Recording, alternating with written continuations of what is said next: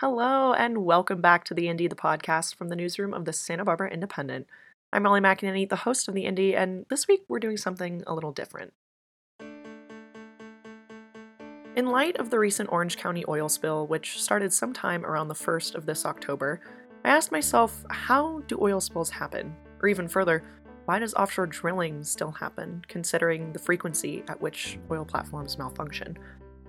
Oil spills are an ongoing tragedy, as biologists and environmentalists have examined and studied how oil contamination destroys entire ecosystems and food chains.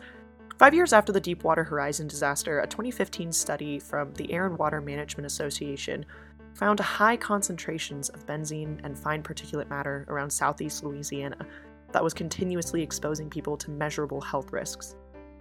A 2019 study from the National Academy of Sciences of the United States of America even proved oil spills increased newborn and infant mortality rates by 38.3% for communities nearby oil spills.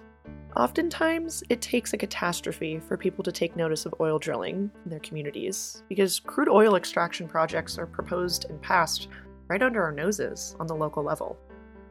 On September 29th, the Santa Barbara Planning Commission held a meeting, which, according to the director's report and listed amongst a series of other agenda items, had the purpose of hearing the details of ExxonMobil's final environmental impact report regarding their recent proposal to begin an offshore drilling project.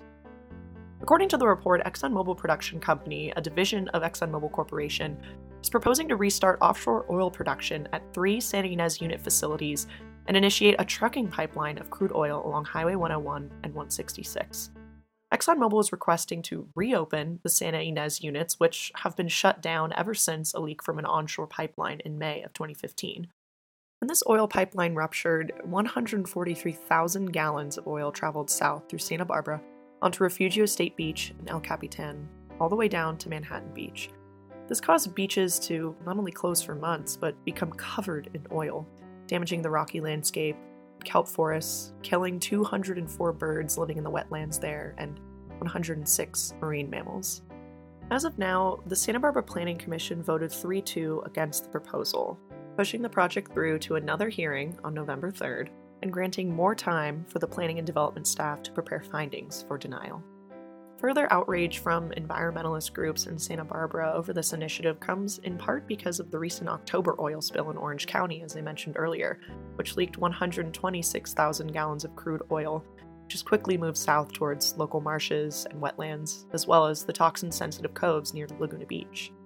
Given Santa Barbara's history with offshore drilling, this project sparks memories of the 1969 oil spill, which spewed 4 million gallons of crude oil, creating a 35 mile long slick along the California coast and killing thousands of wildlife and marine animals. The National Oceanic and Atmospheric Administration began tracking oil spills ever since this incident, which was so catastrophic it in part sparked the creation of a nationally recognized Earth Day on April 22nd. To this day, the 1969 Santa Barbara oil spill ranks as the third largest oil disaster in U.S. history. In the decades following the spill, clean water initiatives were put in place locally and nationally, strengthening environmental protection agencies and the Clean Air Act. But just over 50 years later, Santa Barbara is faced yet again with the threat of reopening offshore oil processing and production operations, which produce 300,000 metric tons of greenhouse gas a year. According to this, there's no way that ExxonMobil could be held to the clean air metric standards that were set in the 1980s. In fact, it would go against all the progress Santa Barbara County has made. In 2019, 50 years after the disastrous Santa Barbara oil spill, and for the first time in 40 years, the Air Pollution Control District recorded not one federal ozone violation. A huge leap from the 90s when Santa Barbara County averaged 100 violations a month. Now, back to the environmental impact report and what's being considered by the Santa Barbara Planning Commission. Jacqueline Ibarra, the Santa Barbara County project planner, presented the impact report to the committee, confirming that trucking oil would allow time for Exxon to build a new pipeline within the next seven years. Each oil truck would transport 160 barrels of crude oil a day, or 6,720 gallons. Exxon confirmed that 70 trucks would be trucking oil back and forth on Highway 101 and 166 daily.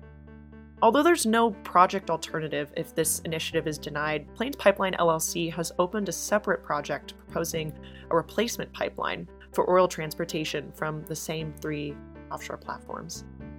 To get a better understanding of the impact significance and the probability of this project getting approved, I spoke with Julie Teel Simmonds, senior attorney for the Center for Biological Diversity, about ExxonMobil's proposed project. So, at the Planning Commission meeting on September 29th, Jacqueline Ibarra, the project planner for Exxon's proposal, stated that there would be significant impacts on the environment. Can you tell me a bit more about the report?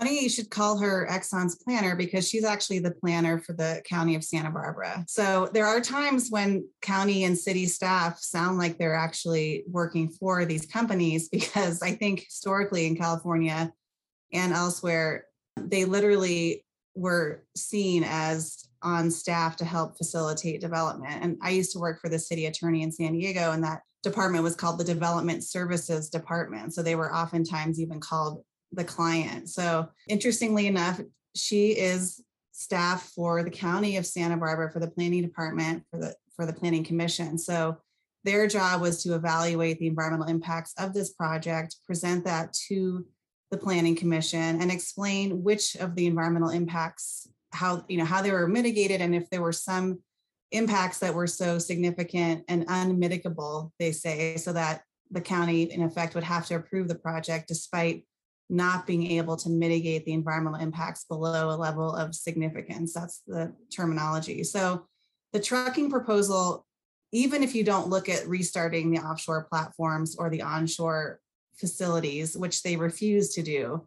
They only looked at the impacts of loading the oil on trucks and trucking up to 70 trucks per day along Highway 101 and, and, Highway 166. So even if you only looked at those impacts, there are still, of course, a lot of environmental impacts to air quality, to traffic. If there's an oil spill, obviously that would affect waterways and species and habitat.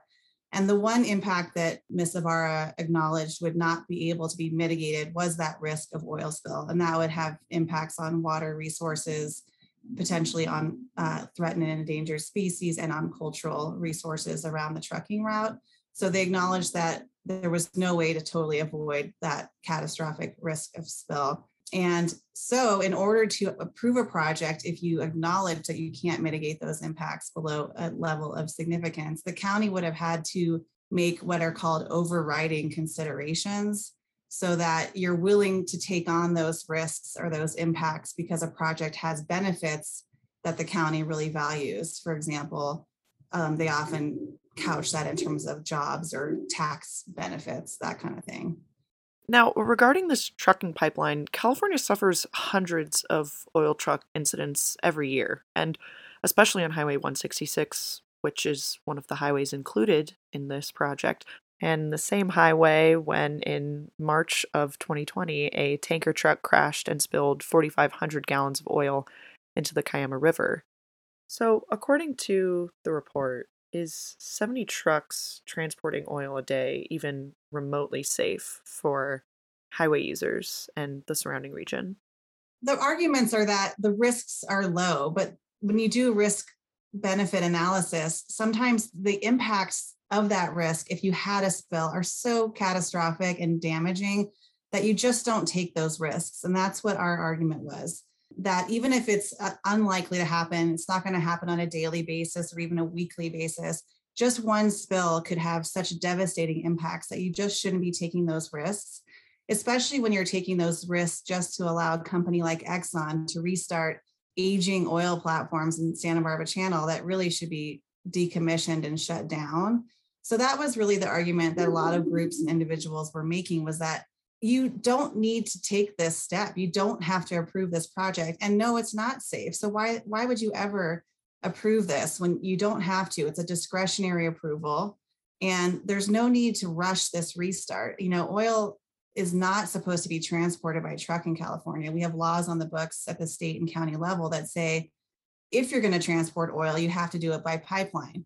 Um, not that we love that m- method of transport either, but it is deemed a safer way to transport oil for exactly the reasons laid out in the staff reports that trucking on windy highways with lots of different drivers is just not safe and there's too much room for error human error and bad weather and nighttime conditions and just too many unknowns and risks. So the rational thing to just say no and we're so glad that at least on a preliminary level the commissioners three to two indicated that that's the way they're going and that's the right decision for sure because like you said staff said last last time they looked at this 166 is just too dangerous. So absolutely no to that. And you should transport it all via highway 101 along the gaviota coast. Now we find out that that option will not be available for much longer because they're going to be shutting down the refinery in santa maria. And so now the only option to get that oil via trucks to market is 166 so suddenly it's not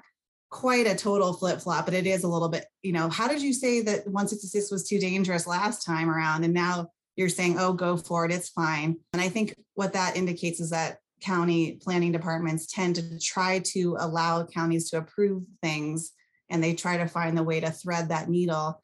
But in this case, it's just too risky and shouldn't be shouldn't be happening. Given Santa Barbara's history with oil and oil disasters, what is the push for reopening these platforms and beginning trucking until a new pipeline is created? What's this renewed interest in offshore drilling on the Gaviota coast? I think it's oil companies just having a hard time loosening their grip on California. But in so many ways, California is trying to be a leader in the transition to clean energy and green energy. And I think it comes as a big surprise when you see how entrenched the oil interests are in our legislation and our decision making and how much of a default green light they got over the years. And I think companies like Exxon probably A, don't want to spend the money and do it right in terms of what it takes to decommission the platforms. And B, they don't want to give up on their industry. And I think potentially like letting go of the platforms, they don't want to have it give momentum to this transition that is happening with or without them we're making this transition so um, i think they're you know who knows what's in their minds but it's not that much oil so it is surprising how much they've dug their heels in to restarting when it doesn't make a whole lot of sense for such a multinational company and, and, how much they're probably getting out of those declining reserves and why they're just so gung ho to get these restarted. But I think it's just to not lose their grip and they're feeling their grip slipping. And I, that's, you know, it should slip and we should be transitioning away and really decommissioning all these aging offshore platforms. They've already outlived themselves. They always estimated that they would be up and running for like 35 to 40 years. And they're, they're, you know, they're from the late 70s, early 80s. So it's their time has come and gone. And it's just time to acknowledge that and move on. And I think that's the way that state and federal legislators are moving. Definitely. And you think about how much Santa Barbara has shifted to green and renewable energy since the 70s and 80s. It would almost be working backwards in a sense mm-hmm. to do mm-hmm. this now. So, what does the Center for Biological Diversity have to say in their case against this proposal? I know you put out a press release in collaboration with a bunch of other environmental orgs in Santa Barbara but what was the foundation of the argument pushing for the rejection of this project? I mean, looking just at this trucking proposal, we try to just tell them, even on the basis of just trucking, it makes no sense. It's seven years at most, supposedly, even though they could have extended it. It's dangerous. It's incredibly scenic highways in California. It's just not worth the risk. It's a risk to public health, to public safety, not to mention wildlife and waterways. But also, we really had an issue with the fact that they refused, they put blinders on and said, we are not looking at the restart of taking the oil from offshore and piping it to onshore, and then the trucking, and then the burning and consumption. And we think that the law absolutely required them to look at the full impacts of the entire scope of the project. Of course, your trucking proposal is enabling the restart of these facilities offshore that would never have happened without you saying yes to trucking and to not look at just like you said the air emissions the greenhouse gas emissions the risks of those pipelines leaking the you know all of it was very short-sighted and i think legally flawed and so we made those points as well but the county had really really just wanted to look just at trucking only trucking even though and they said things you know on and on about um, how they thought exxon could restart its offshore platforms any day so they don't need to look at that. They already have those permits. But it's like, why are we at this planning commission hearing? If Exxon could have restarted yesterday, would we be here? No, we're here because they actually do need your approval, which you do not have to give. And so to say that they could restart any day, I thought was a fiction that they were holding on to. But I'm confident eventually they would have lost that argument. So, what is next for the board? How does this process work? How many levels are there? To making this a final decision? I know there is a second hearing coming up on November 3rd.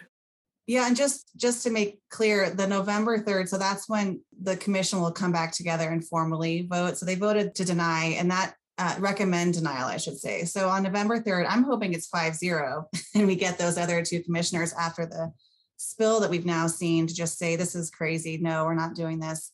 So they will then send their recommendation to the board of supervisors. So there's another layer of approval. Um, the board of supervisors will, will have the final say on whether Exxon gets their permit to truck oil or not. I think it's a really good sign if the commission comes out against it and hopefully the board will adopt, you know, that recommendation. I think the I guess current event aspect of this story is the recent oil spill in Orange County. But thinking about how that's a reaction to something that had already been going on locally, how can community members be more active in advocating for cleaner renewable energy sources and safety from offshore and onshore drilling companies? I think you're right, though. The spill sometimes is that wake up call, and it's really sad that it takes a catastrophe to open our eyes. But of course, everyone's really busy. And as long as things are going seemingly well on the surface, you know, you want to trust your government regulators and even companies and others to do the right thing. And unfortunately, a lot of things fall by the wayside, whether it's inspections not happening or enforcement not happening or self-regulation and reporting is not happening. So i think a spill is like oh uh, you know wake up call to everybody. And i think everyone who lives in santa barbara county and around california still can't believe that we're producing oil offshore and that we're producing it from these decades old platforms and that these things can fall apart and just corrode and have spills or if, even if it's an anchorage issue if it ends up being that a ship dropped an anchor that really you know, opened up people's eyes to how much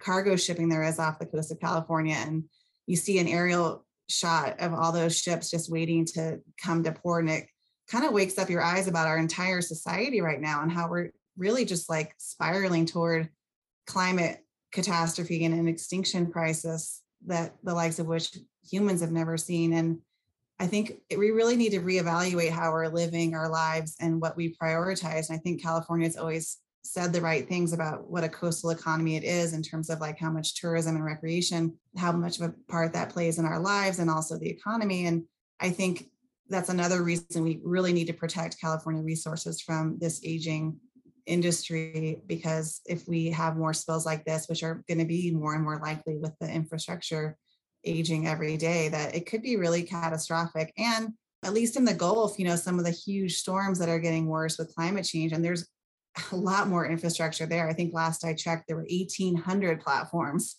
which is mind boggling. But imagine, you know, increasing storm severity and how does that infrastructure hold up against it when it was built decades ago? So I think we really need to use this bill to be proactive, to demand more of our decision makers, to take part in our communities. Like even if it's writing a letter on a piece of paper and sending it in. I know the commissioners were really, really compelled by the number of comments they got. I think it was nine to one in opposition, and they rattled off all the towns and cities where they got letters from. So every letter really does make a difference. And they like to see letters from different constituencies and individuals and just landowners who are worried about trucks going by their schools or their properties. And the pipeline's the same way. It's going to have to pass through many, many different private properties as well. So I think any way you can get involved matters. And the choices we make matter. And I think if you're, for example, at UCSB the EAB there is very active, or if you can sign up for the Environmental Defense Center or the Center for Biological Diversity. We have action alerts all the times, and sometimes it's just as easy as